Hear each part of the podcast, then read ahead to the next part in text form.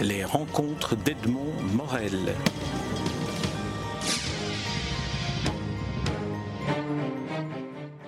Marc Roche, je suis très heureux de, vous retrouver à l'occasion de la parution de votre dernier essai en date, Les Banksters, dont le sous-titre est sur le bandeau euh, d'Albin Michel, Voyage chez mes amis capitalistes. Alors, la dernière fois que vous étiez rencontrés, c'était à propos de la famille royale. Vous alternez, euh, la famille royale euh, anglaise, vous alternez les livres sur la famille royale et sur le monde de la banque. Comment se fait le choix? Est-ce que l'un vous repose de l'autre? Et lequel c'est un choix complètement séparé, c'est-à-dire que la famille royale a correspondu à une première époque de ma vie où je m'intéressais beaucoup à ce sujet. Est venue la crise financière qui a tout changé, où je me suis dit que ma plus-value était dans ce domaine-là, expliquer la crise en termes simples, sans charabia euh, technique, euh, pour qu'on en tire les leçons. Donc, première étape de ma vie, la famille royale, Deuxième étape, la crise financière. Alors vous l'avez dit, vous avez utilisé d'ailleurs le mot plus-value euh, en évoquant ce que vous pouvez apporter dans votre travail, qui est en même temps un travail de témoin et un travail d'expert. Mais en lisant votre livre, on peut s'inquiéter euh, du fait que même vous avez été piégé par l'apparition de cette crise de septembre 2008. Comment expliquez-vous qu'un observateur aussi attentif et aussi expert que vous puisse se faire piéger?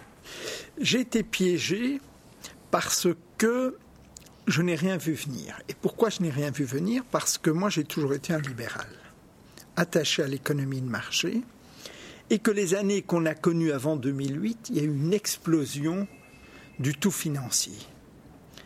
J'ai mis à la demande du monde les financiers sur un piédestal. J'ai expliqué que leur succès contribuait au bien-être général, parce que ça créait des emplois, ça créait de la croissance, et je n'ai rien vu. Pourquoi je n'ai rien vu aussi? Parce que ma propre situation, quand j'ai acquis mon logement à Londres, je l'ai fait au téléphone, à 100%, sans euh, dépôt, et en plus, ils m'ont donné 25% de dépenser pour des vacances ou acheter une voiture. À 100%, pour être bien, bien clair, c'est le crédit que vous avez obtenu pour, au téléphone, pour acquérir votre logement. En 10 minutes, au téléphone, sans vérification de bulletin de salaire, sans vérification de, de normes de crédit, rien. Donc on était pris dans cette espèce de frénésie, et donc j'ai été aveuglé par cette espèce de maelstrom financier. Euh, et quand la banque qui m'a donné ce prêt, qui était la Northern Rock, a elle-même été menacée de faillite en 2007 et en 2008, je me suis dit, il y a quelque chose qui ne va plus. À ce moment-là, d'ailleurs, vous le racontez, vous étiez en Grèce, en train de suivre la situation économique grecque, qui elle aussi est décrite dans votre livre. On se rend compte que, d'une certaine manière, tout le monde ou se fait piéger, ou est le bankster, c'est-à-dire l'escroc en quelque sorte ou le, trompeur Il faut redéfinir ce que c'est un bankster. C'est un raccourci entre banquiers, bankers et gangsters. C'est une expression qui est née aux États-Unis lors de la Grande Dépression et qui a été remise au goût du jour après 2008 et l'effondrement de Lehman Brothers pour montrer le dysfonctionnement de la finance. Malgré la réglementation, ces dysfonctionnements demeurent. Quels sont-ils?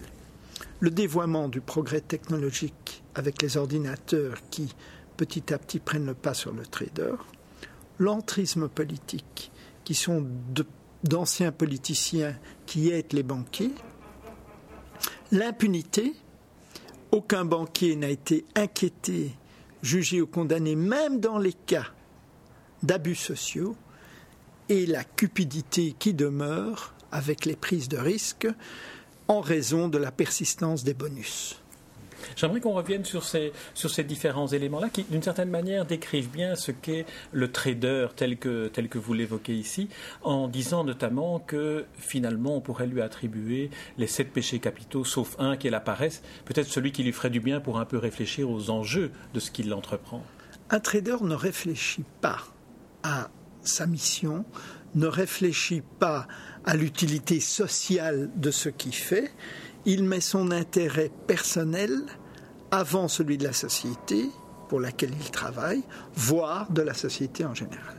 Alors vous allez me dire, c'est une merveilleuse généralisation. Pas tous les traders sont comme ça. Comme on m'a dit, j'en ai un dans ma famille qui est totalement décent. Mais c'est une culture financière que le trader représente. Et c'est une culture financière basée sur le bonus.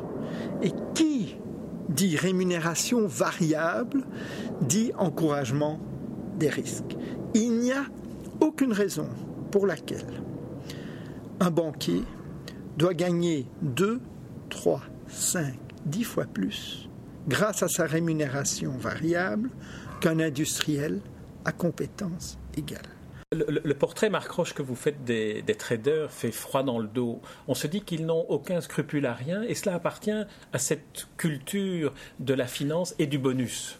Alors le bonus, en attirant des éléments euh, quand même motivés par l'âpreté au gain, divise la société entre des très grosses rémunérations et de plus faibles rémunérations. Et cela favorise les inégalités.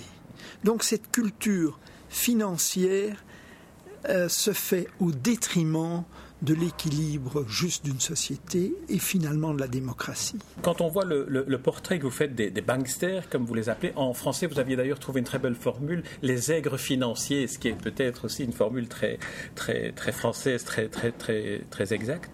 Euh, on, peut, on, sait qu'il y a eu une tentative de, réforme de la haute finance, euh, des banques universelles. Euh, on sent que dans votre livre que ça n'a pas marché, que vous n'y croyez pas. Quelles sont les, les raisons qui font qu'une une telle réforme de fond ne pourrait pas se faire, selon vous? Les États ont eu peur. Les États étaient déterminés à réglementer les banques, qui sont aujourd'hui mieux encadrées que dans le passé. Pourquoi ont-ils eu peur? Parce que les États avaient besoin des banques pour relancer l'économie. Et le chantage qu'ont fait les banques à ne pas prêter, à reconstituer leur bilan au détriment de euh, la simulation de la croissance, eh bien, on fait peur aux États. Et cela les a amenés à réduire la portée de cette réglementation. Si on prend les paradis fiscaux, par exemple, on nous dit les paradis fiscaux, c'est terminé. C'est vrai qu'aujourd'hui, dans les paradis fiscaux, on refusera une mallette pleine de billets de banque. Mais il y a d'autres moyens de recycler de l'argent d'origine douteuse, souvent de l'argent provenant de l'évasion fiscale euh, via ces paradis fiscaux. Et un État comme l'Angleterre en a une trentaine. Donc les Anglais disent on est allé le plus loin dans la réglementation. C'est vrai, mais en même temps, les Anglais ont fait euh, capoter toute tentative d'élimination des paradis fiscaux. Parce que ces paradis fiscaux rabattent les capitaux qui sont ensuite gérés dans la cité, ça rapporte beaucoup d'argent. On dit même bien, c'est le dernier bijou de la couronne. Et ce n'est qu'un exemple, les paradis fiscaux. Pour prolonger euh, l'argument que, vous avancez sur la proximité entre l'État et, la haute finance, euh, un de vos chapitres est consacré aux personnalités du monde politique qui ont un passé dans, par exemple, Lehman Brothers. Alors comment, comment se fait-il que tout cela soit possible et que, et que finalement le passé euh, douteux de certains euh, finisse par ne jamais les handicaper dans une carrière politique au plus haut niveau?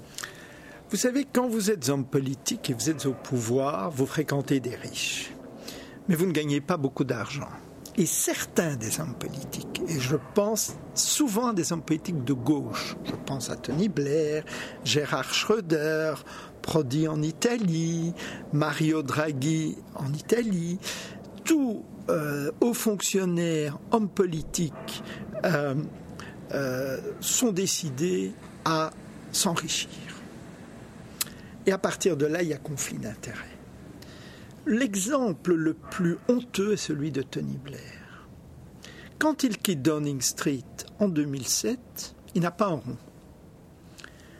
Aujourd'hui, 5-6 ans plus tard, il a une fortune de 100 millions de livres qui ne fait qu'augmenter, qui explose, parce qu'il vend son savoir-faire politique, sa connaissance des coulisses, son rôle dans le quartet de paix en Palestine-Israël il le vend aux pétromonarchies du Golfe, il le vend à n'importe quel dictateur qui a besoin d'entrer. C'est honteux. C'est un homme qui est perclus de conflits d'intérêts.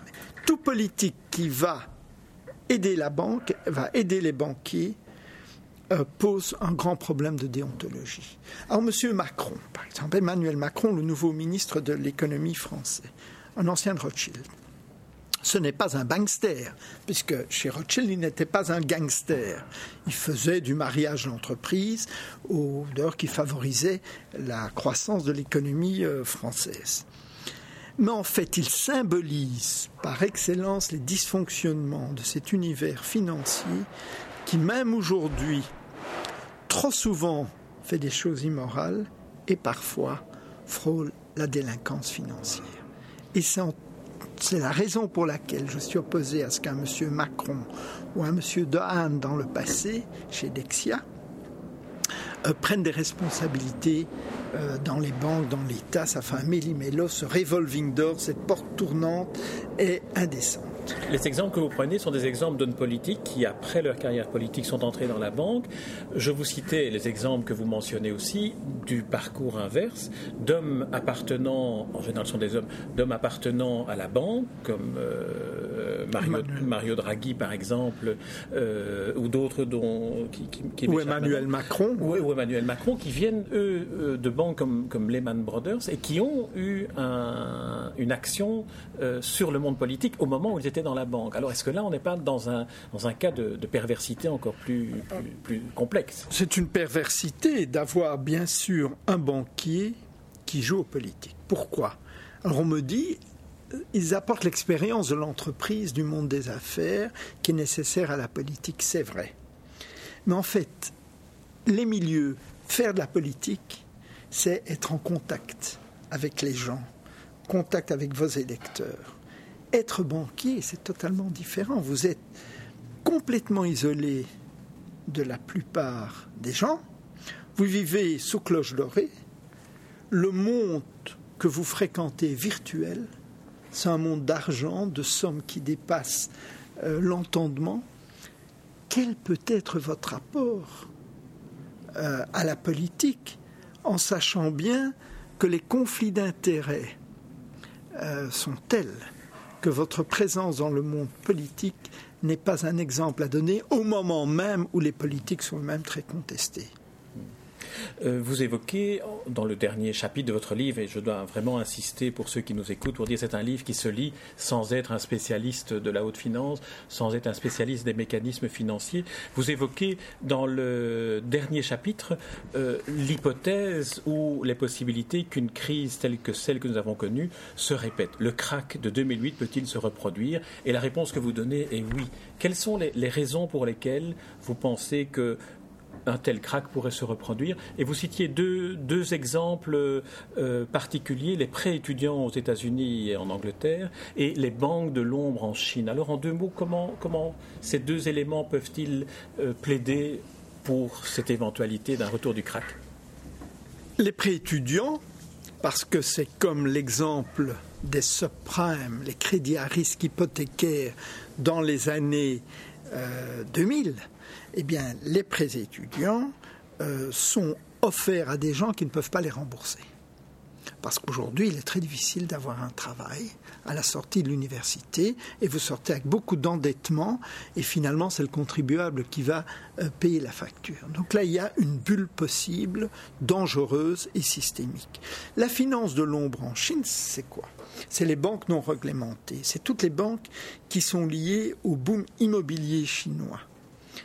Et là, il y a un vrai danger de bulle qui se crée, et l'éclatement de la bulle peut faire s'effondrer le système financier chinois. Or, notre croissance à nous dépend étroitement de la Chine.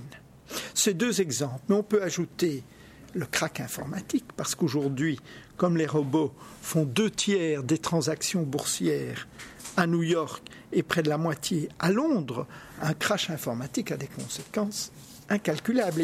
Et, c'est devenu tellement colossal l'informatique et les robots qui remplacent le trader. Euh, euh, qui n'ont pas d'émotion et qui sont programmés sans contrôle des programmateurs, Et aussi, vous le soulignez bien dans votre livre, qui accélère euh, de manière exponentielle la rapidité avec laquelle des transactions peuvent se faire.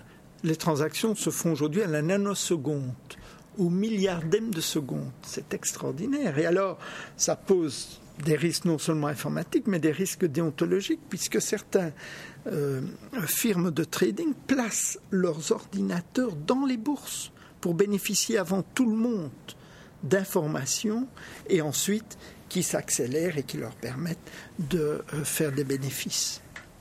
Alors Marc Roche, pour, pour terminer, peut-être euh, une ou deux questions sur la façon dont un journaliste comme vous écrit ce type de, de livre. C'est raconté à la première personne. Vous racontez notamment les interviews que vous réalisez lorsque vous avez euh, tourné l'adaptation du, du, film à partir de votre précédent ouvrage La Banque, comment euh, le monde est dirigé par, par Goldman Sachs, par Goldman Sachs euh, un film de, de Jérôme Fritel.